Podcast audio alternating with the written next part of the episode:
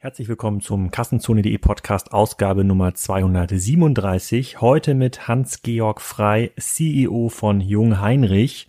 Jung Heinrich ist kein normaler Online-Händler, sondern einer der führenden Anbieter von Intralogistiklösungen weltweit. Was ist das genau? Intralogistiklösung, Flurförderfahrzeuge, das sind die Geräte, die ihr vielleicht mal gesehen habt, wenn ihr bei einem Metromarkt unterwegs seid oder wenn ihr ein Lager betreibt. Da gibt es äh, die sogenannte Ameise, ähm, da gibt es Gabelstapler und viele andere Fahrzeuge. Und Jung Heinrich ist einer der Anbieter, die da weltweit relativ viele Fahrzeuge verkaufen, nach eigenen Angaben 121.000 Stück in 2018 mit fast 4 Milliarden Euro Umsatz. Und ähm, der Hans-Georg Frei hat in den letzten zwölf Jahren das Unternehmen geführt und das auch sehr, sehr erfolgreich geführt.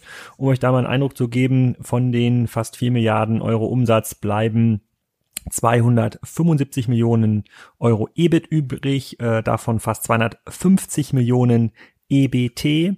Das sind Lichtjahre über den Finanzkennzahlen, die wir sonst so von Online-Unternehmen kennen. Da sprechen wir mittlerweile von EBITDA, Adjusted EBITDA.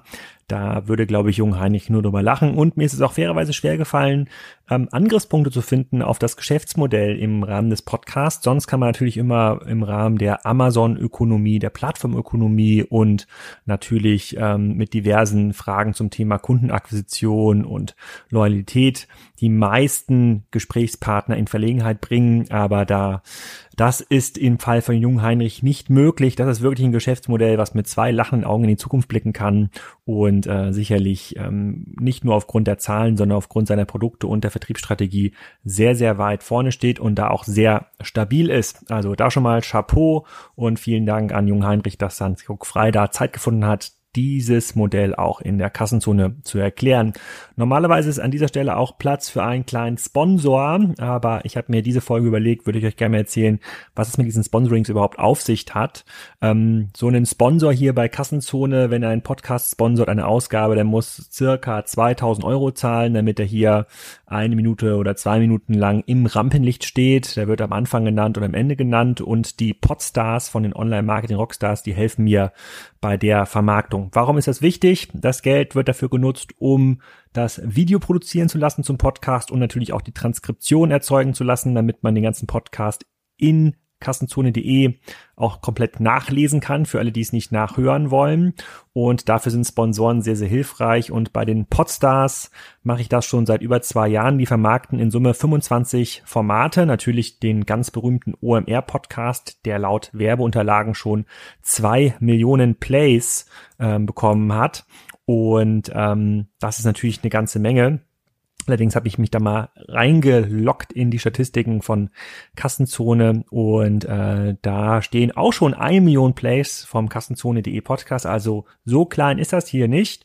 Und äh, ich kann euch nur empfehlen, euch mal mit Vincent Kittmann von den Online-Marketing-Rockstars in Verbindung zu setzen und mal zu verstehen, wie funktioniert Podcast-Werbung überhaupt, für wen funktioniert das und warum macht es Sinn, auch so ein natives Werbeformat, bei dem ich darüber spreche, was ich von den Werbepartnern halte oder wie ich die einschätze, warum das klappt und warum es vielleicht jetzt nicht so schlau ist, dass ein Nagelstudio bei Kassenzone.de wirbt, auch wenn ich super gerne meine favorisierten Nagelkosmetika äh, hier verraten möchte, aber das passt nicht so ganz zur Zielgruppe.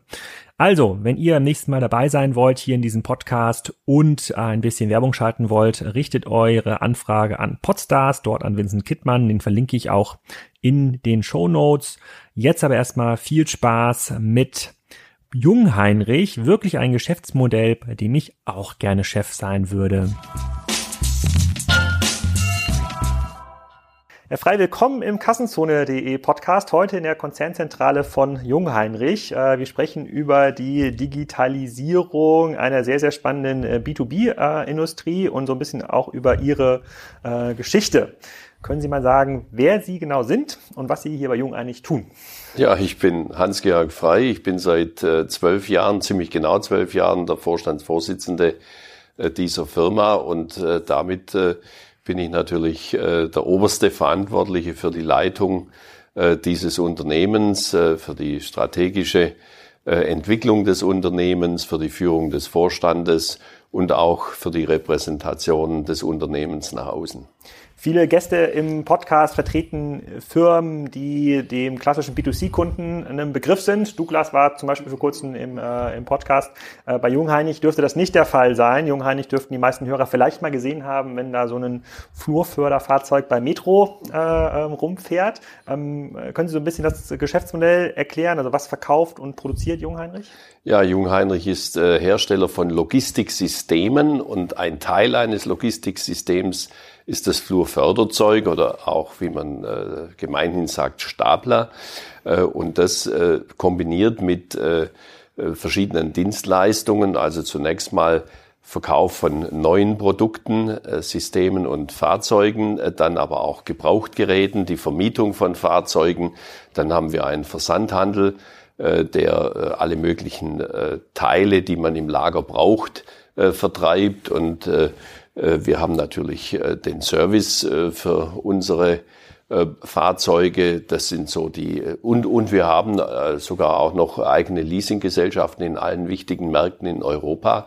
Das ist so ganz grob mal das Geschäftsmodell abgesteckt. Wenn ich das jetzt mal, äh, wenn ich wenn ich mir den ähm, Geschäftsbericht oder die äh, Präsentation anschaue und versuche das äh, äh, mal zu beschreiben, würde ich das mal zusammenfassen. Hier arbeiten fast äh, 20.000 Leute, glaube ich, im Konzern. Ja, 18.000, ja. Ähm, äh, es werden hier wird das mal, es springt manchmal so zwischen bisschen zwischen den Bezeichnungen, äh, wenn wir sagen, der Markt von Flurförderfahrzeugen, äh, der liegt irgendwo bei 1,5 Millionen im, ja. äh, im Jahr, mhm. wahrscheinlich inklusive ja. der ben Benzinbetriebenen. Das ist, das ist weltweit ja. Alle Fahrzeuge, ja. Mhm. Und äh, Jungheinrich hat davon einen Marktanteil von 100, 120.000 Fahrzeugen. Ja, 120, etwas über 120.000 Fahrzeugen. Wobei es bei uns so ist, dass wir 97 Prozent unserer Fahrzeuge als Elektrofahrzeuge äh, herstellen und vertreiben äh, und äh, nur diesen ganz kleinen Teil von drei Prozent, das sind dann die sogenannten verbrennungsmotorischen Fahrzeuge. Also wenn Sie so wollen, sind wir der Automobilindustrie weit voraus, weil fast alle unsere Fahrzeuge schon elektrisch betrieben werden. Vielleicht da mal als Exkurs, wie schauen Sie denn dann aktuell auf die Diskussion der Automobilindustrie, denen ja dieser Wandel von äh, Verbrenner zu äh, Elektro noch äh, vorsteht? Das haben Sie ja wahrscheinlich noch gesehen in der, naja, in der, wir, in der wir, wir sind Wir sind ja, äh, also zunächst mal das Haus Jungheinrich ist traditionell äh, äh, auf dem Gebiet der Elektrofahrzeuge unterwegs. Wir haben uns später mal eingekauft äh, in das, äh, in das Segment äh, der verbrennungsmotorischen Stapler, nur damit der Kunde einen One-Stop-Shop hat. Ähm, ich habe gesehen in meiner Zeit äh, von 2007 bis heute, dass damals der Verbrenner in Europa noch einen Marktanteil von 28 Prozent hatte. Also das war noch respektabel. Das ist zurückgegangen auf 14 Prozent, hat sich also halbiert äh, in diesen zwölf Jahren, die ich hier die Verantwortung trage. Und äh, das ist natürlich ein gewaltiger Rückgang. Also pro Jahr mehr als ein Prozentpunkt Marktanteilsrückgang und der Trend geht weiter und, und ähm, hat dann Jung Heinrich, ähnlich wie es jetzt beim Volkswagen diskutiert wird, dann einen proprietären Zugriff auf äh, Batterieproduktion oder hat man dann irgendwelche Hersteller, mit denen man sich äh, sehr, sehr eng dann in Asien zusammentun muss, damit man auch bei diesem steigenden Marktanteil von Elektro-Flurförderfahrzeugen äh, nicht irgendwann den Engpass gerät, keine Batterien mehr zu haben? Na, das Thema ist ja so, dass das traditionelle äh, Gerät ähm, mit einer traditionellen Technologie, Batterietechnologie kommt. Äh, das ist die sogenannte Bleisäure äh, Batterie, ähm, die aber heute äh, abgelöst werden, zunehmend durch Lithium-Ionen-Batterien, also wie Sie das auch aus dem Handy kennen. Äh, das sind viel kompaktere, leichtere Batterien. Und hier spielt eigentlich das Thema, das Sie angesprochen haben, sind da die Ressourcen da, spielt da eine Rolle. Denn bisher bei Bleisäure, da gibt es ganz viele Anbieter, die diese Batterien herstellen und vertreiben. Äh, bei Lithium-Ionen, äh, da gibt es unterschiedliche Zelltechnologien. Äh, da ist es dann ein Thema, diese Technologie insgesamt, die Batteriezellenfertigung aufzubauen. Das ist ja das, was man auch gerade in der Diskussion hat bei Automobilfahrzeugen, ob Europa eine eigene Zellen, Batteriezellenfertigung braucht. Wir selber, wir haben Lieferanten aus Asien, äh, da war es allerdings dann auch so, weil bei uns die Nachfrage sehr groß wurde nach äh, Fahrzeugen mit Lithium-Ionen-Batterien, dass wir auch erst einmal diese Zellfertigung bei den Lieferanten aufbauen mussten. Hm. Aber mittlerweile sind wir da gut unterwegs und äh, wir bekommen äh, die Anzahl, die wir brauchen und auch in, in guter Qualität. Also hier, also hier ist nicht so die Angst jetzt, wenn äh, Mercedes, Audi und Co. ganz groß in den Lithium-Ionen-Markt einsteigen und da hunderttausende Fahrzeuge, ist ja so ein bisschen der Plan, der dort kommuniziert wird, äh, verkaufen, dass auf einmal Jungheinrich weniger Stapler verkaufen. Also da habe ich keine, da habe ich keine Sorge. Im Übrigen müsste man das jetzt auch erst einmal aufbauen für die Automobilindustrie. Äh, wir haben zum Beispiel einen Hersteller, da gehört uns die Fertigungslinie die haben wir bezahlt und damit haben wir auch das Eigentum äh, an dieser Fertigungslinie, auch wenn sie bei dem Lieferanten steht. Also deshalb haben wir da äh, keine Sorge. Okay, da kommen wir vielleicht nachher nochmal ein bisschen äh, zurück auf das ganze Thema ähm, Elektromobilität im, im Staplerbereich. Vielleicht nochmal, damit der Kassenzuhörer hier auch das Geschäftsmodell ein bisschen versteht. Also bleiben wir mal bei dem klassischen Stapler, den man in, vielleicht im Metromarkt sehen kann. Ja, oder den der ein oder gutes andere, Beispiel, da sieht man den, ja. Den, der, den der eine oder andere vielleicht mal in dem äh, Film Staplerfahrer Klaus gesehen hat. Also so stellen sich, ja, glaube ich, der ja. normale Konsumenten in, den Stapler vor. Viele Stapler, die ich sehe, ähm, ob das Jungheinrich ist oder ein Toyota oder was immer man überhaupt in Deutschland sehen kann, ähm, scheinen sehr robust zu sein, also haben eine sehr, sehr hohe Lebens, äh, ja. Ähm, äh, Lebensdauer. Auf der anderen Seite sehe ich jetzt nicht, dass ultra viel neue Lagerflächen entstehen, klar im Rahmen des, äh, Rahmen des E-Commerce.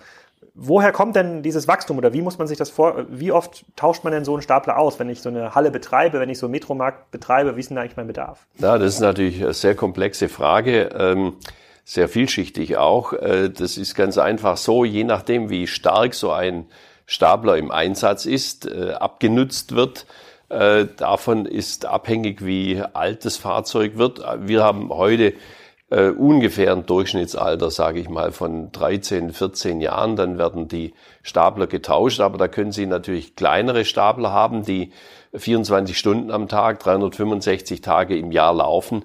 Äh, diese Fahrzeuge, äh, die haben dann ähm, äh, durchaus nur eine Lebensdauer von vielleicht fünf Jahren oder so. Ja? Umgekehrt, wenn Sie einen äh, elektrischen ähm, äh, Gegengewichtsstapler haben oder auch einen verbrennungsmotorischen Gegengewichtsstapler, die am Tag ein paar Mal eingesetzt werden. So ein Fahrzeug kann natürlich 20, 30 Jahre locker auf den Buckel bekommen. Also uns ist schon lieber, die werden benutzt und die werden gefahren und sie werden äh, entsprechend äh, dann auch äh, nicht so alt, dass wir sie dann austauschen können. Also das heißt, ein Teil unseres Geschäfts kommt aus dem Austausch von Fahrzeugen. Ähm, ein anderer Teil, und das ist dann eben das Neugeschäft, nicht das Ersatzgeschäft, das kommt äh, sehr stark, wie Sie schon angesprochen haben, aus dem E-Commerce. Also E-Commerce, ich sage immer die Amazonisierung dieser Welt. Ähm, die ähm, bewirkt, dass es neue Logistiksysteme äh, gibt, dass es neue Leger gibt, äh, überall auf der Welt. Wenn Sie heute Morgen bestellen, heute Mittag geliefert haben wollen oder auch erst morgen, muss es trotzdem irgendwo gelagert sein. Sie können in dieser Zeit ja das Teil oder das Produkt, das Sie kaufen, nicht herstellen. Also braucht man dafür Lager und das braucht man eben mehr als früher. Und Sie sehen immer wieder, wenn Sie übers Land fahren, wo neue große äh, Lager äh, entstehen. Denken Sie nur an das Amazon-Lager da bei, bei Vincent Lue, dieses riesige Lager. Und dieses äh, Lager ist natürlich voll mit Regalen und mit äh, Logistiksystemen, mit Flurförderzeugen, aber auch mit Regalbediengeräten, Fördersystemen äh, und das ist alles interessant für uns, denn auf diesem Arbeitsgebiet sind wir tätig. Aber ähm, ich, ich glaube, ich habe, ich weiß nicht genau, wo ich das in der Präsentation äh, gelesen habe. Ach doch, ich habe hier sogar die Seite. Wir, Sie reden ja von einem Weltmarkt für Flurförderfahrzeuge, der sich fast verdoppelt hat in ihrer Zeit in Asien. 2007 bis 2018 von 900.000, 950.000 ja, auf 1, nicht ganz verdoppelt, gut veranderthalbfacht, ja.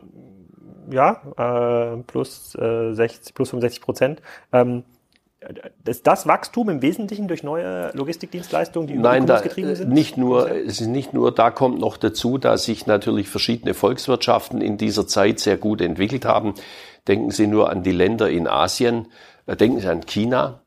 Äh, China hat 2007 äh, einen Anteil am Weltmarkt von etwa 12 Prozent gehabt.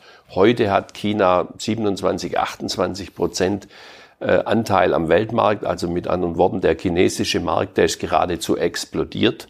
Und auch die anderen Länder in Asien, die sich wirtschaftlich sehr gut entwickelt haben, äh, da ist überall, da sind neue Stapler in diese, in diese Länder gegangen, ja. Und in einem Land wie China, dann wird auch dort Jungheinrich gekauft. Da gibt es keinen Anbieter aus äh, Südkorea oder Japan, der ja, sagt, ich bin eigentlich näher dran. Nein, es sind, es, sind die, es sind die ausländischen Anbieter, so wie Jungheinrich, sind auch dort vertreten.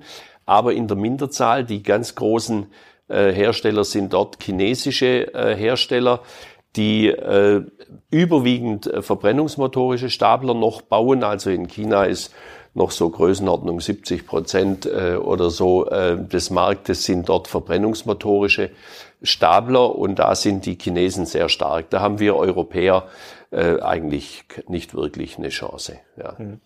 Und wenn ich mir jetzt überlege, ich baue jetzt eine neue, eine neue Halle und äh, hole mir da Stapler, das sind ja schon ganz ordentlich, ich weiß nicht, also was muss man sich da vorstellen, so als äh, Netto-Listenpreis für so einen Staplerfahrer Klaus Stapler? Also der, der naja, gut, das kann dann schon so einer sein, irgendwo, ich sage mal, plus minus 20.000 oder so ein einfacher Gegengewichtsstapler.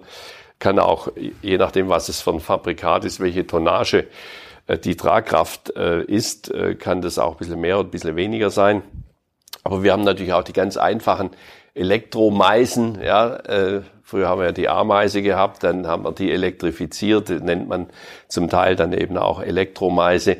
Äh, das sind natürlich auch Geräte, die kosten dann eben nur 1500 oder 2000, 2500, äh, bis hin zu äh, Staplern, die wir im Hochregallager einsetzen, die dann auf 17 Meter stapeln. So ein Gerät kann dann auch, auch mal 100.000 äh, Euro kosten. Also Sie sehen, die Bandbreite ist da ziemlich groß. Okay, auch wenn die Bandbreite äh, groß ist, muss sie ja für eine eigene Lagerhalle, sei es äh, ein Endkonsumentengeschäft, sei es ein reines Logistikgeschäft, da gehen ja schon dann im Schnitt wahrscheinlich sechsstellige Beträge allein für das ganze Thema Flurförder-Investment drauf. Ist denn in Gibt es denn in diesem Markt dann äh, eine Nachfrage nach, und das sehen wir ja in, in, in allen anderen Industrien, eher nach diesem Leasing-Bereich, wo ich dann sage, ich kaufe eigentlich Hub, Anzahl von ja. Hüben oder Anzahl von Metern. Ich weiß gar nicht, wie man so einen Stapler ja. berechnet, wie viele Meter Nein, er Also das, das gibt's, äh, das gibt's nicht. Also das ist jetzt nicht so wie, wie beim Auto so mit Carsharing und mhm. so. Das hat man bei uns nicht. Äh, was man, was man bei uns hat, äh, zunächst mal Leasing. Ähm, 2007 waren, ich würde mal sagen, 25 Prozent vielleicht unserer Stapler, die wir verkauft haben, wurden unter Leasing verkauft. Vielleicht war es ein bisschen mehr.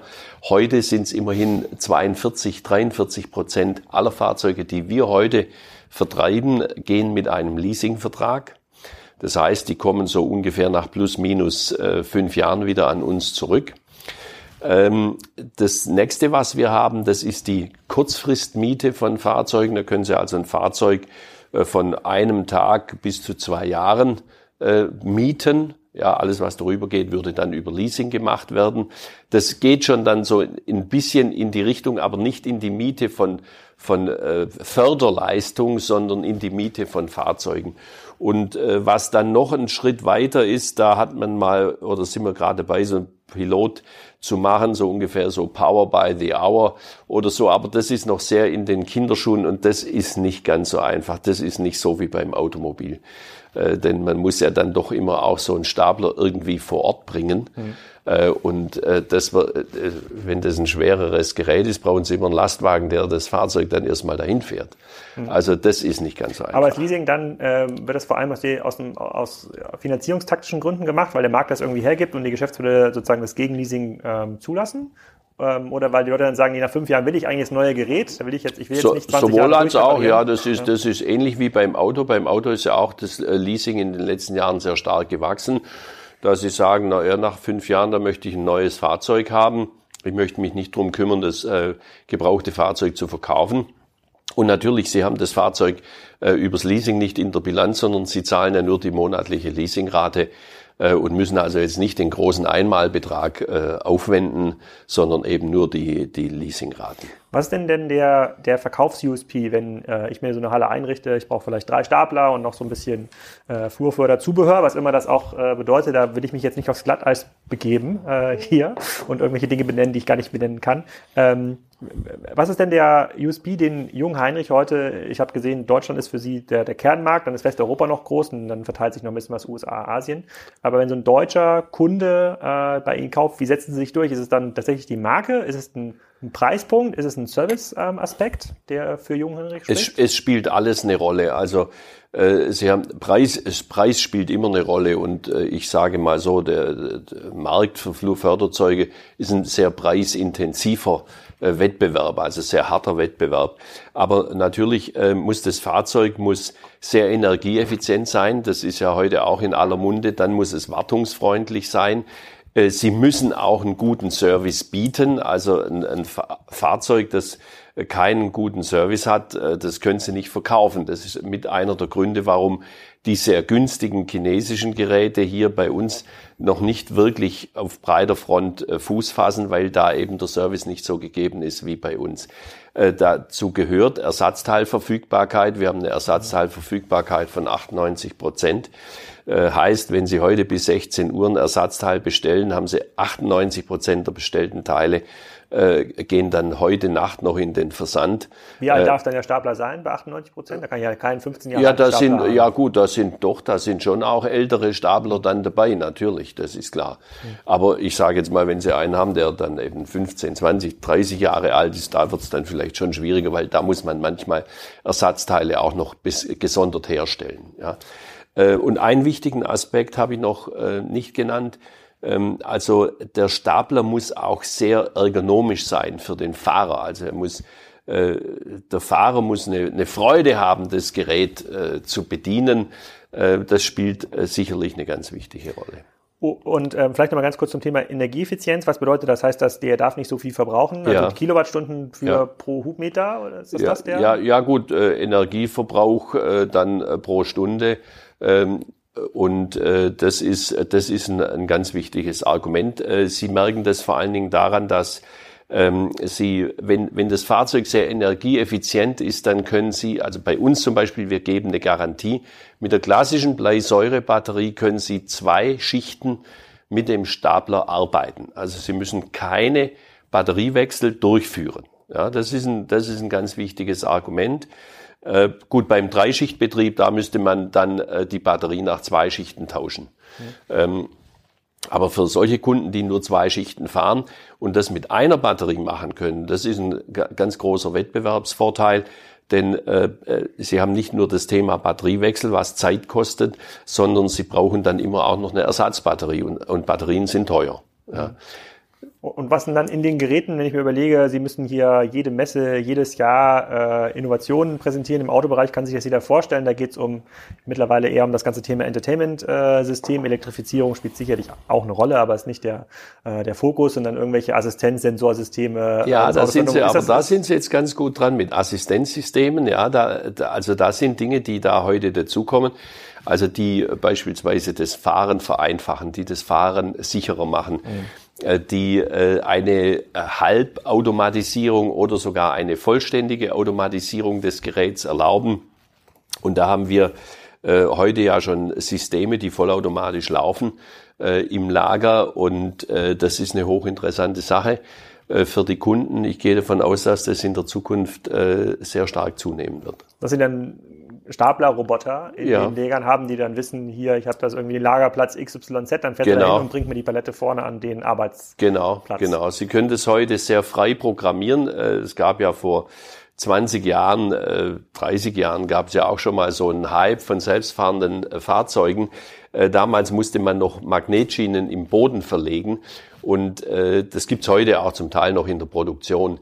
Äh, aber dann äh, können die Fahrzeuge nur entlang dieser Schienen fahren, äh, während heute kann man mit einer Art GPS-Technologie ähm, Fahrzeuge frei programmieren, wo die also im Lager dann rumfahren sollen. Ja. Und deshalb ist das eine ganz interessante und spannende Technologie und wir sind da mit vorne dabei. Okay, die, wenn ich mit ähm, Händlern und Herstellern aus dem B2C-Bereich rede und wir überlegen, woher kommt eigentlich das Wachstum, also wir haben jetzt gerade gelernt, der, der Markt selber bietet ein sehr, sehr gutes organisches Wachstum, weil äh, weitere Hallen im Wesentlichen gebaut werden, wo Sachen gestapelt werden müssen, mhm. wenn man es stark, stark mhm. vereinfacht. Ähm, dann ist dann immer die Frage, okay, wie sieht meine Online-Marketing-Strategie aus? Wie ist meine Retention-Strategie? Habe ich ein Kundenbindungsprogramm, so eine Karte? Und darüber hoffen sich mittlerweile sehr, sehr viele Händler insbesondere, dass dort äh, Wachstum erklärt wird, profitables Wachstum erklärt wird. Ist das die gleiche Denke in so einem B2B-Unternehmen wie bei Jung Hanich oder denkt man eher in, in Märkten oder Segmenten und sagt dann, ich brauche jetzt dann doch nochmal den äh, dieselgetriebenen äh, Stapler hier für den Eisenbahnbetrieb? die, die nehmen keinen Elektrostapler. Naja, wir haben, wir haben natürlich die gesamte Bandbreite der Kundschaft. Wir haben sämtliche Industrien sind unsere Kunden. Äh, sämtliche unterschiedlichen Unternehmensgrößen sind unsere Kunden und die Anforderungen, die variieren. Wir sind äh, sehr stark, sind wir beispielsweise äh, bei, bei den Kunden wie Aldi, Lidl, Edeka, äh, also in diesen äh, Segmenten, äh, das sind Großkunden, äh, die, die die ganze Palette bestellen an Fahrzeugen. Aber sie haben auch äh, kleinere äh, Betriebe, Handwerksbetriebe oder so, die auch mal nur einen verbrennungsmotorischen Stapler oder so bestellen. Und ich sage mal so, bei den großen Kunden ist klar, wenn jemand sehr viel Stapler kauft, dann hat er immer einen sehr guten Hebel bei der Verhandlung und das ist auch klar, da spielt der Preis natürlich, die Konditionen spielen da die, die ganz große Rolle. Aber wie gesagt, auch dann die Verfügbarkeit von Service, aber auch Leasingmodelle oder Mietmodelle irgendeiner Art, äh, die sind da, das sind da sicherlich die größten Hebel. Und sehen Sie denn in Ihren Daten, dass das Kaufverhalten für solche Investitionsgüter sich auch verändert Richtung Online? Sie haben, wir betreiben ja den, äh, den, äh, den Profi-Shop, da ja. habe ich viele Ersatzteile, sehe ich da zum Beispiel. Ja. Aber kann, kann man sich das so vorstellen, dass man eine Kaufanbahnung mittlerweile auch, das, dass das online stattfindet, dass sich ein, jemand baut sich ein Lager und konfiguriert sich möglicherweise, das ist ja so ein bisschen die Idee der Autoindustrie, ja. seinen Stapler Nein, und dann kommt ist, der Außendienst? Das, das ist noch nicht ganz so weit, aber es geht schon schon etwas in die Richtung, äh, dass wir also im, im Außendienst solche Konfiguratoren äh, einsetzen. Äh, Im Profishop selber, also in diesem Online-Versandhandelsgeschäft, da verkauft man eigentlich nur sehr kleine und einfache äh, entweder nicht elektrifizierte Handhubwagen, also das ist die klassische Ameise, äh, oder eben einfache elektrifizierte Geräte. Äh, etwas komplexere Geräte oder vor allen Dingen größere Stückzahlen an Fahrzeugen, das verkauft man dort nicht. Da äh, läuft bei uns ja äh, dann äh, der Vertrieb über den äh, über unsere eigenen äh, Mitarbeiter, also Verkäufer, Verkaufstechniker, die die dann zum Kunden gehen und dort die Fahrzeuge mit dem Kunden besprechen, wie die konfiguriert werden, denn äh, da ist fast jeder Stapler je nach Kundenbedürfnissen etwas anders. Was verändert sich da pro Stapler? Also hat dann Na gut, das kann die, die Gewichtsklasse, die Gewichtsklasse, die Hubhöhe, äh, das sind so ganz wichtige Themen oder verschiedene Anbaugeräte, je nachdem, was für ein Einsatz äh, gefahren wird.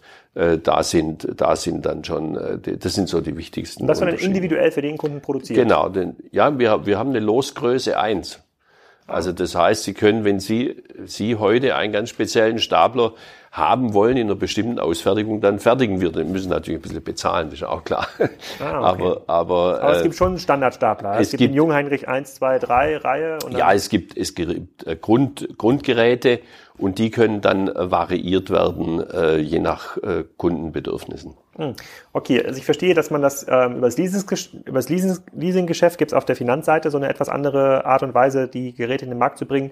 Ähm, wir denken ja auch immer nach über das ganze Thema ähm, digitale Interfaces und so ein Stapler, wenn man jetzt mal ganz naiv draufschaut, ist ja erstmal ein Gerät, was irgendwelche, äh, da gibt's äh, eine Batterie drin, das ist schon mal gut, hat schon mal, kann schon mal elektrische Interfaces überhaupt ähm, ansteuern, aber ich möchte ja vielleicht wissen, wie hat er sich in meinen Markt bewegt, was waren ja. die Bewegungsdaten ja. heute, ja. wie ist die Abnutzung der Teile, super wichtige Information für ihren, äh, für ihren Außendienst, gibt es also sowas wie äh, so ein bisschen eine Prognose, was diese, äh, was, was Service angeht. Vielleicht kann ich dem Kunden sogar sagen, hey, so wie du den Stapler nutzt, hast du eigentlich das falsche Gerät, wir geben dir für einen gewissen Aufpreis was anderes. Wie weit ist die Industrie da? Also da sind, da sind wir ziemlich weit mit vorne, da sind wir sehr modern. Also Sie sprechen genau die Themen an, die da eine Rolle spielen. Ähm, da gibt es ja äh, Flottenmanagementsysteme, wo, sie, wo sie Daten erheben äh, über ihre Fahrzeuge. Und natürlich gibt es äh, in Anführungszeichen äh, auf den Fahrzeugen eine Blackbox, wo sie entsprechende äh, Daten aufnehmen, äh, die sie dann auswerten können oder die der Kunde auswerten kann. Und äh, sicherlich ist man irgendwann auch an dem Punkt, wo der Stapler, sage ich jetzt mal, äh, beim Service anruft äh, und sagt, äh, hier meine äh, Hydraulikpumpe, die geht jetzt demnächst kaputt, kannst du nicht mal vorbeikommen. Also Ganz so weit sind wir noch nicht, aber, aber das, wird, äh, das wird in diese Richtung gehen. Aber, aber gibt es denn Anbieter schon, die, die da so weit sind? Also nein, wo der, wo nein, der Stapler nein, das, schon smart ist, in na, Anführungsstrichen? Nein, das nicht, aber die, aber die Datenerhebung und, und äh, Verwertung, Auswertung von Daten, das ist heute, das wird heute schon von einigen Herstellern gemacht. Und wird sowas auch vom Kunden aktiv nachgefragt? Das, Oder ja, kommt das da so ein bisschen wird, dieses ganze das Thema wird Datenschutz? zunehmend, nein, nein, das wird schon zunehmend äh, kommen. Da geht's äh, geht's ja drum, wie äh, gerade äh, wenn Sie wenn Sie mal so Daten erheben, wie wie viel der Stapler im Einsatz ist. Das ist ja für einen Kunden wahnsinnig wichtig. Hat er 50 Stapler, die die eigentlich nur 20 Prozent der Zeit arbeiten? Äh, wie kann er das optimieren? Äh, das das sind ja ganz wichtige Themen, ja. Also das wird, äh, diese Themen werden mehr und mehr eine Rolle spielen. Hm. Was ich mich hier im Vorfeld gefragt habe, als ich über Jung Heinrich Gedanken gemacht habe, das Unternehmen gibt es ja nun ein paar Jahre ähm, länger und ähm, man hat ja immer wieder mit äh, sozusagen neuen großen Projekten zu tun. Jemand baut sich eine Halle, jemand baut sich irgendwie mhm. Lagerregale, dann kommt er zu Jung Heinrich und äh, holt sich dann die Stapler.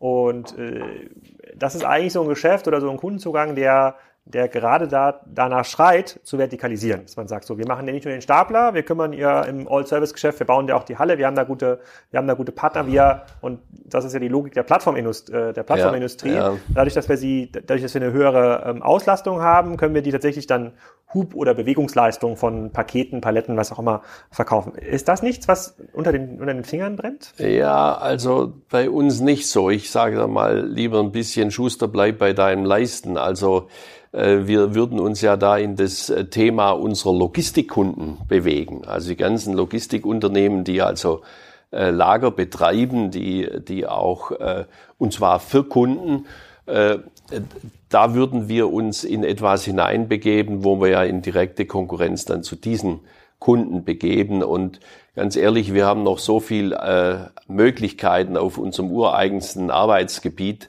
äh, zu wachsen. Äh, ich glaube, die sollten wir erstmal ausnützen, bevor wir uns mit solchen Gedanken beschäftigen.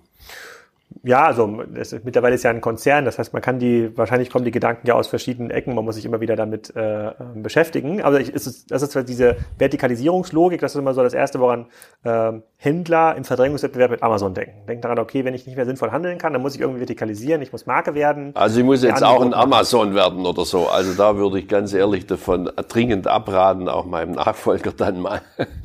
Äh, das ist, nee, ich glaube, wenn wir, wenn wir für unsere Kunden, wie zum Beispiel Amazon, gute Maschinen äh, liefern, wenn wir äh, energieeffiziente Maschinen, Maschinen, die ergonomisch gut sind für die Fahrer, äh, das ist, das ist ein Arbeitsgebiet, das ist wichtig. Oder auch die komplette, das komplette Lagersystem, ohne es zu betreiben.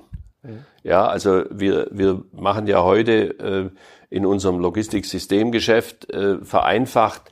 Kunde hat Lagergebäude und wir liefern alles als Generalunternehmer, was da reingehört. Also Regale, Stapler, Fördersysteme, äh, die Software, also das Warehouse Management System, das ist ja das Gehirn des Lagers. Das kommt auch von äh, Jungheinrich? Das wir haben wir eigentlich, haben wir vor 2009 haben wir da eine äh, Softwarefirma gekauft.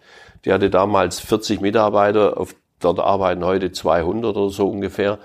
Ähm, also das kommt auch von uns. Wir haben da also eine ganz äh, hohe Wertschöpfung mittlerweile in diesem äh, Logistiksystemgeschäft und da sind wir auch hochmodern unterwegs. Äh, das ist sicherlich auch interessant für viele ähm, junge Menschen, zum Beispiel hier für uns zu arbeiten, denn, denn da sind wir digital aufgestellt, was man vielleicht so beim Maschinenbauer gar nicht so unbedingt erwartet. Da kommen wir vielleicht gleich nochmal auf das ganze Thema, äh, Thema ähm, ähm, digital, wie sich das genau bei, äh, bei Jung Heinrich ähm, ähm, verhält. Ich habe jetzt verstanden, also man bleibt so ein bisschen Schuster bei, deinen Leisten und äh, im letzten Jahresbericht haben sie ja Auftragsneueingang plus sechs Prozent äh, ähm, reported. Diese, wenn man sagt, man konzentriert sich auf das organische Wachstum. Ja, ja. also mehr Ausstellung ja. von Hallen mhm. und auch in so einer Halle wird ja auch irgendwie Neuerungen geben und das, mhm. da, da entsteht ja auch äh, ähm, Geschäft. Wie, gibt der Markt dann auch über die nächsten 10, 20 Jahre, nachdem was Sie irgendwie sehen, immer noch diese 5, 6, 7 bis 10 Prozent her und könnte man auch noch schneller wachsen? Also was behindert quasi das, äh, das Wachstum? Bei dem Finanzausstattung, also der Kapitalmarkt, würden die wahrscheinlich hier Milliarden auf den Hof stellen, wenn sie die effizient einsetzen können. Also ich denke, ein Wachstum von 10 Prozent, organisches Wachstum von 10 Prozent im Maschinenbau, das ist eine gewaltige Anstrengung. Und äh, wir haben in den letzten fünf Jahren sind wir über 65 Prozent gewachsen das muss eine, das muss eine Firma auch verkraften. Also müssen, wir haben ja jedes Jahr über 1000 Mitarbeiter neu an Bord genommen. Die müssen ja alle erstmal eingearbeitet werden. Die müssen produktiv werden. Die müssen, wie wir so sagen, gelbes Blut bekommen. Ja, also äh, gelb ist ja unsere Farbe. Deshalb habe ich ja hier auch mein gelbes Einstecktuch. Ja, ähm, das, äh, das ist eine große Herausforderung. Und da gibt es nicht viele Maschinenbauunternehmen, die diese Wachstumsgeschwindigkeit organisch haben.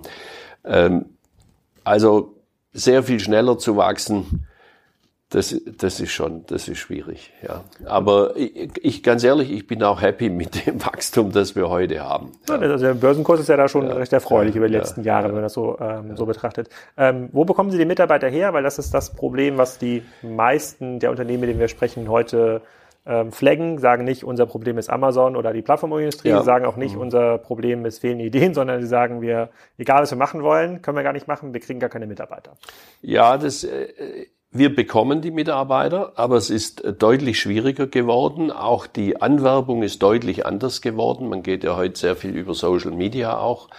Äh, und ähm, es gibt sicherlich bestimmte Gebiete, wo es eben besonders schwierig ist, gerade äh, gute IT-Leute zu bekommen, äh, ist deutlich schwieriger geworden. Ähm, Facharbeiter geht eigentlich noch, weil wir selber eine sehr hohe Ausbildungsquote haben. Ingenieure ist etwas schwieriger geworden, aber bekommt man.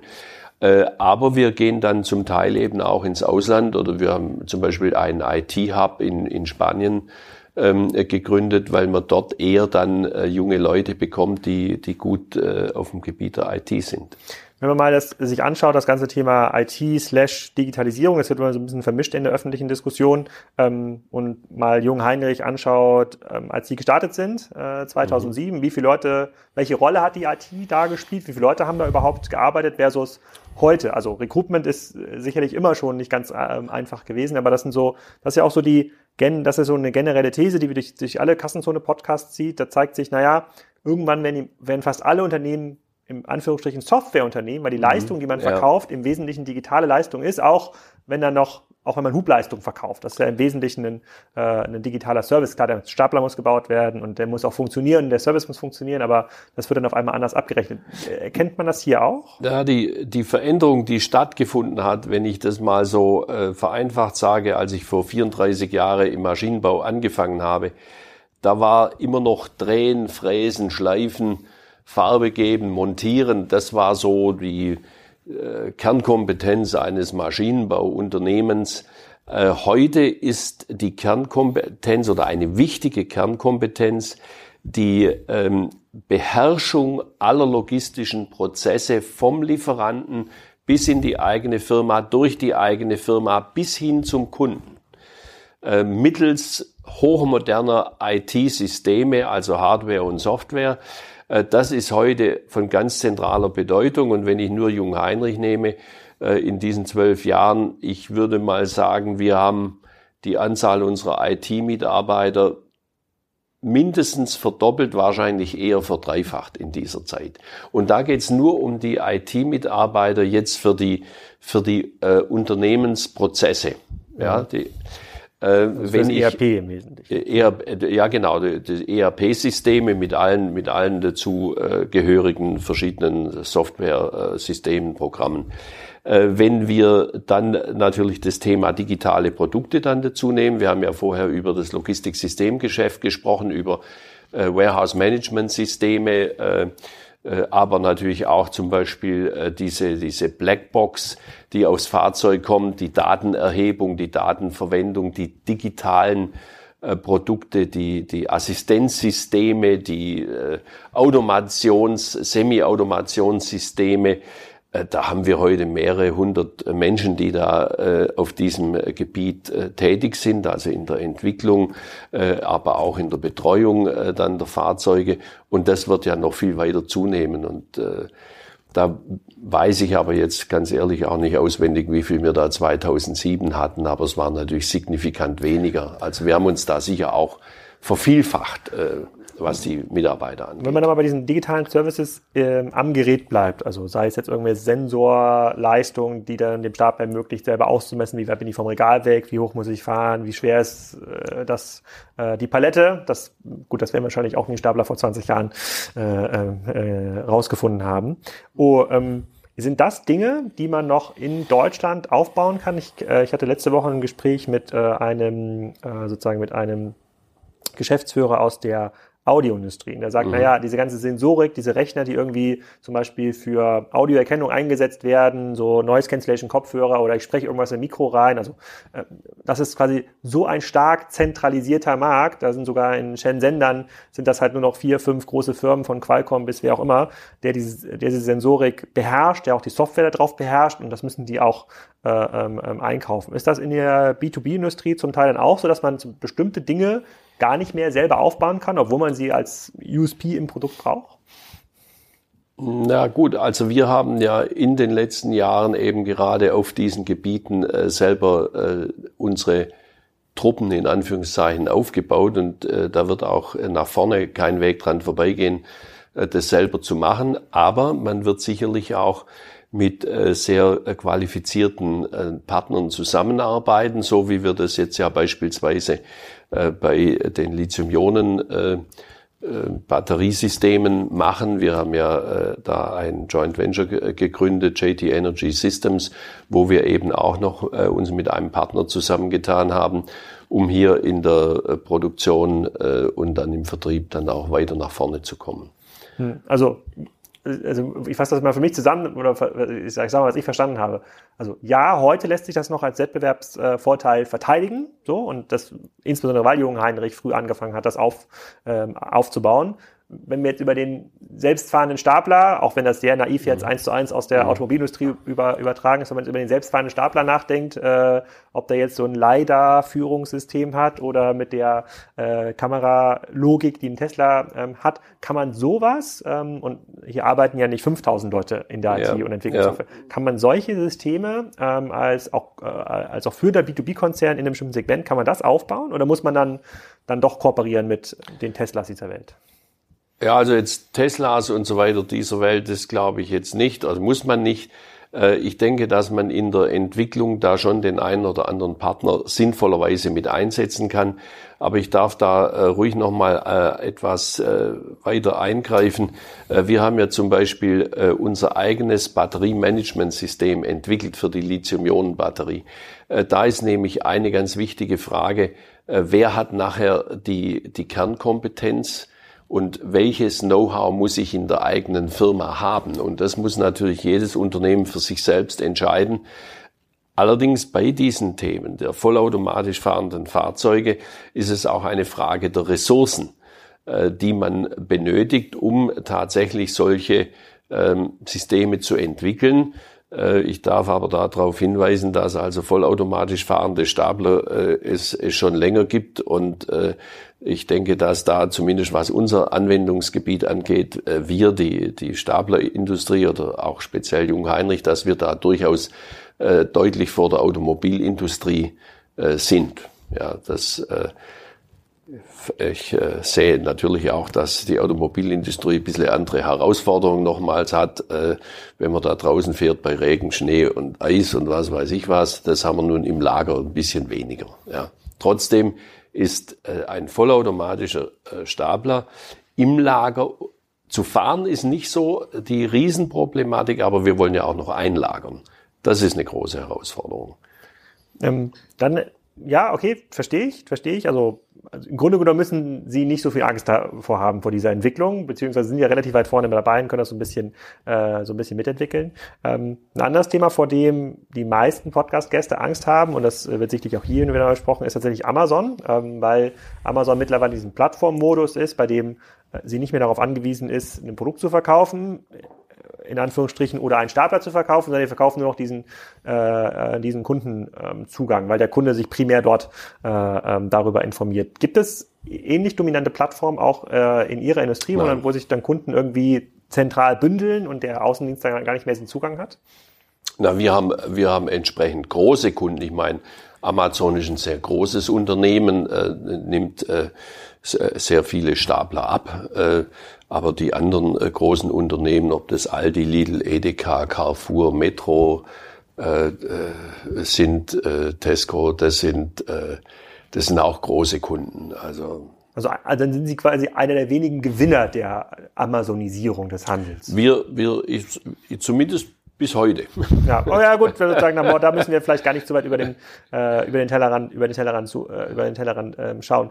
Ähm, bleiben wir noch mal ganz kurz beim Thema Digitalisierung, nicht nur der Interfaces, sondern so ein bisschen auch der Organisation, also die Leute irgendwie mitnehmen und äh, ähm, in neuen Geschäftsmodellen Services denken lassen. Und das finde ich ist ja für einen Maschinenbauer, der ja, Sie haben das gesagt, sozusagen drehen, fräsen, schleifen, denke kommt, das muss ja relativ anspruchsvoll sein. Wir sind jetzt hier in einem, äh, einem gefühlt sehr neuen äh, ähm, ja. Headquarter, was ja auch so ein bisschen zum Digitalisierungsgefühl äh, äh, Gefühl äh, beiträgt. Ist das ein Thema hier? Also das, was fast jeder zweite CEO gerade in Deutschland hat. Ich muss meine Mitarbeiter einschwören, neue Geschäftsmodelle, wir müssen agil sein, wir müssen zusammen klatschen, duzen, Floß bauen, äh, damit wir schneller werden und Amazon äh, gegenhalten können. Ist das, also war das in den Jahren, in denen Sie hier waren, ein zentrales Thema? Also wir haben ein sehr gutes Geschäftsmodell. Das gab es schon, bevor ich in die Firma gekommen bin. Äh, ich muss sagen, das ist ein exzellentes Geschäftsmodell.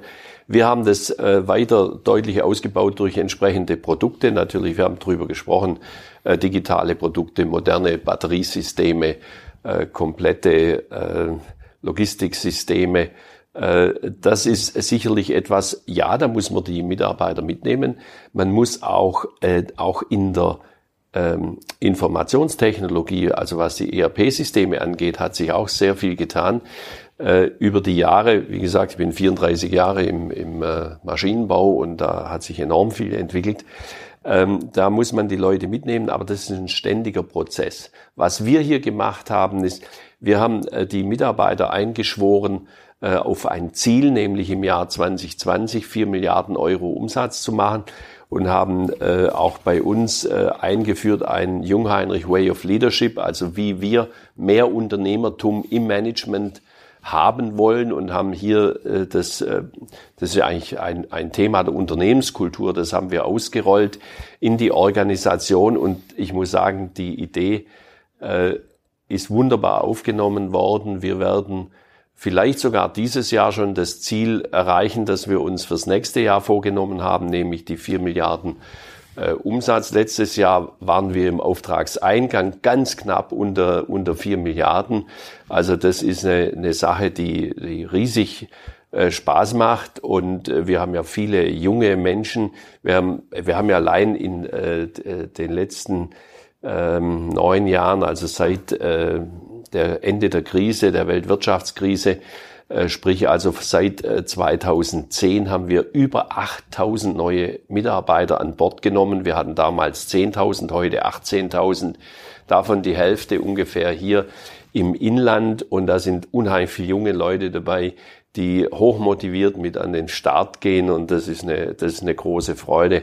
Und äh, Sie hatten noch angesprochen mit dem Duzen. Ja, ich hatte ja vorher mal gesagt, ich bin da ein bisschen Dinosaurier. Ich muss mich jetzt nicht mit jedem äh, in der Firma duzen. In der Tat tue ich das mit gar niemand.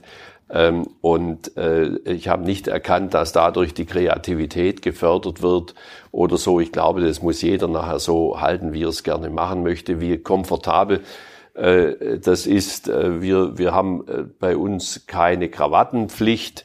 Äh, es sei denn, es ist äh, Kontakt mit wichtigen Kunden, wo das in irgendeiner Form noch äh, geschätzt wird. Aber im Übrigen kommen die Mitarbeiter, also auch hier in der Hauptversammlung, ohne Krawatte. Ich gerade auch mal heute so ein bisschen, wobei ich auch hier eher noch ein bisschen so ein Klassiker bin.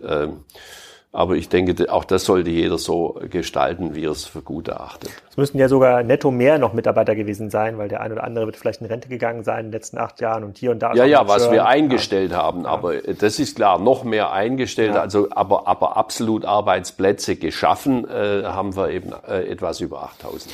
Wenn Sie das jetzt über, Sie wechseln ja in den Aufsichtsrat oder werden höchstwahrscheinlich einen Aufsichtsrat äh, gewählt, wenn ich das richtig nee, verstanden ist schon habe. Auf der, wir hatten ja die Hauptversammlung, da ist es bereits beschlossen worden, dass ich zum 1. September in den Aufsichtsrat wechsle und dort äh, dann dem äh, Herrn Pettinghaus, dem heutigen Aufsichtsratsvorsitzenden, dann nachfolge. Ähm, wenn man jetzt auf die nächsten zehn Jahre guckt, von das, was Ihr ähm, äh, Nachfolger äh, äh, machen muss, kann man da ähnlich positiv rangehen und sagen, okay, da ist tatsächlich der Markt verträgt noch so viel Optimierung, also tatsächlich organischer Ausbau des Lagergeschäftes, also das mehr, mehr Serviceleistung?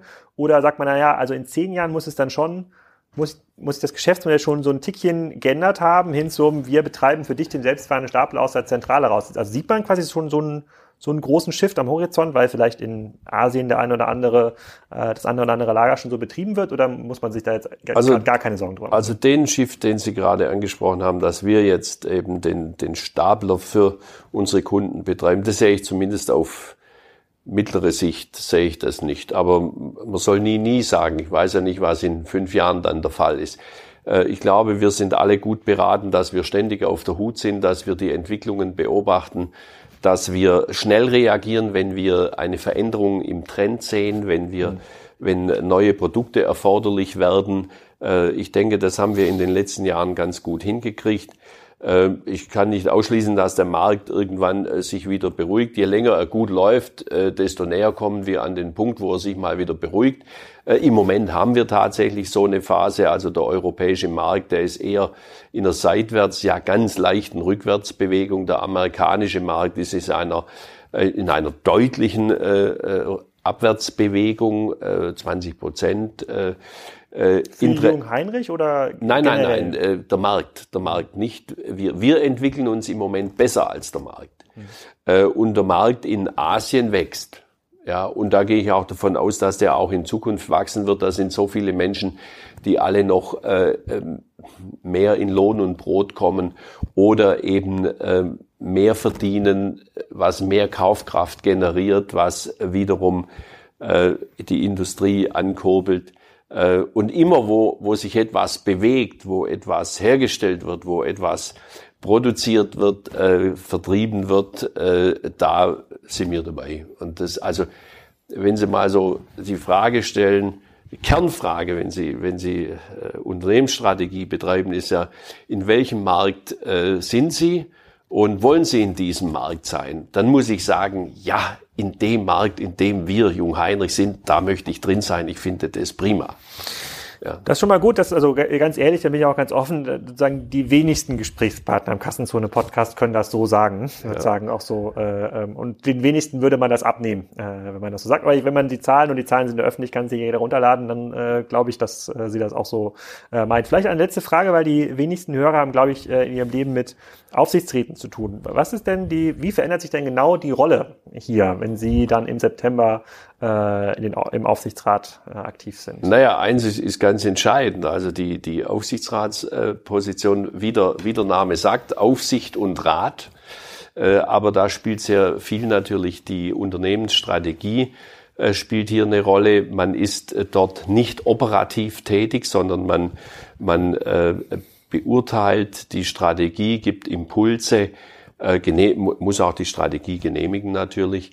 Ähm, und wie gesagt, der, der entscheidende Unterschied für mich ist natürlich, äh, dass ich nicht mehr operativ bin, äh, sondern eben Aufsicht und Rat übe. Äh, und ein anderer Unterschied für mich ist natürlich, ich kann morgens auch mal ein bisschen länger schlafen, muss nicht um 5.30 Uhr aufstehen, damit ich um sieben, halb acht in der Firma bin. Äh, das ist sicherlich sehr angenehm und, äh, und dass ich dann vielleicht nicht mehr so viel im Stau stehe auf der A1 oder so, das hat auch nochmal einen positiven Nebeneffekt. War, war das Ihr operativer Alltag die letzten äh, Monate und Jahre, dass Sie dann ja, ich, aufgestanden ich, sind ich, um halb komme, Ich komme so, so plus minus halb acht, ich komme auch mal um, um neun, aber der, Regel, der Regelfall ist schon so plus minus halb acht, kann mal sieben sein. Wenn man sehr viel zu tun hat, dann komme ich, bin ich auch schon mal früher gekommen. Also das, äh, da kann man viel wegarbeiten. Aber Sie müssen nicht mehr in das nächste große Amazon-Lager nach Frankreich fliegen und dort noch persönlich den großen Deal abschließen. Das nein, wird das, erwartet. Ja, das, nein, das musste ich jetzt äh, da äh, nicht mehr machen. Aber es gab schon Themen, äh, wo dann schon auch mal der Chef äh, hin musste. Also sei es äh, beim Erwerb von irgendwelchen Firmen, äh, wir haben ja nur sehr wenig, sehr kleine Firmen äh, gekauft, aber oder auch mal, wenn wir ein Joint Venture oder so ins Leben gerufen haben, da muss dann schon auch mal der Chef selber hin, ja. Vielen Dank. Also es war quasi einer der Podcasts, glaube ich, der Aufnahmen äh, mit äh, sehr, sehr vielen glaubwürdigen positiven Äußerungen zum eigenen Geschäftsmodell. Wenig Furcht vor Amazon und der äh, Plattformökonomie. Wir werden das ganz genau beobachten, wie sich die Digitalisierung in dieser Industrie ja. hier weiter äh, äh, durchsetzt. Der ein oder andere Hörer wird jetzt vielleicht auch genauer hinschauen und ein Preisgefühl haben, wenn er äh, in dem nächsten Metrobesuch einem Stapler äh, über den äh, Weg läuft. Und da kann ich mich sehr bedanken äh, für Ihre Zeit und wünsche Ihnen noch viel Erfolg operativ in den nächsten paar Monaten und dann natürlich danach im Aufsichtsrat. Vielen herzlichen Dank. Ich fand das jetzt auch sehr spannend und ja, und ich würde mich freuen, wenn äh, Ihre Zuschauer äh, hier einen guten Eindruck von Jungheinrich mitnehmen. Wir sind nämlich auch ein ganz guter Arbeitgeber. Ich verweise auf jeden Fall in den Shownotes auf die Jobseite von äh, Jungheinrich. Da kann man, glaube ich, in Hamburg schon eine gute Stelle finden. Vielen Dank. Super, danke Ihnen sehr. Ja. So, ich hoffe, ihr habt jetzt verstanden, warum Jung Heinrich ein ziemlich cooles Unternehmen ist in Hamburg, bei dem es sich auf jeden Fall lohnt, mal vorbeizuschauen. Genauso wie es sich lohnt, vorbeizuschauen bei den Podstars, den Werbevermarktern für Podcasts. Wie gesagt, verlinkt in den Show Notes und schaut da mal rein, wenn ihr hier auch auftauchen wollt im Podcast von Kassenzone. In der nächsten Ausgabe hört ihr den CMO von Zooplus darüber erzählen, wie sich denn Zooplus in der Plattformökonomie schlägt. Und ähm, da muss ich sagen, habe ich eine ganze Menge gelernt und bin jetzt deutlich, deutlich optimistischer, was die Börsenkursentwicklung von Zooplus angeht. Das aber erst beim nächsten Wochenende.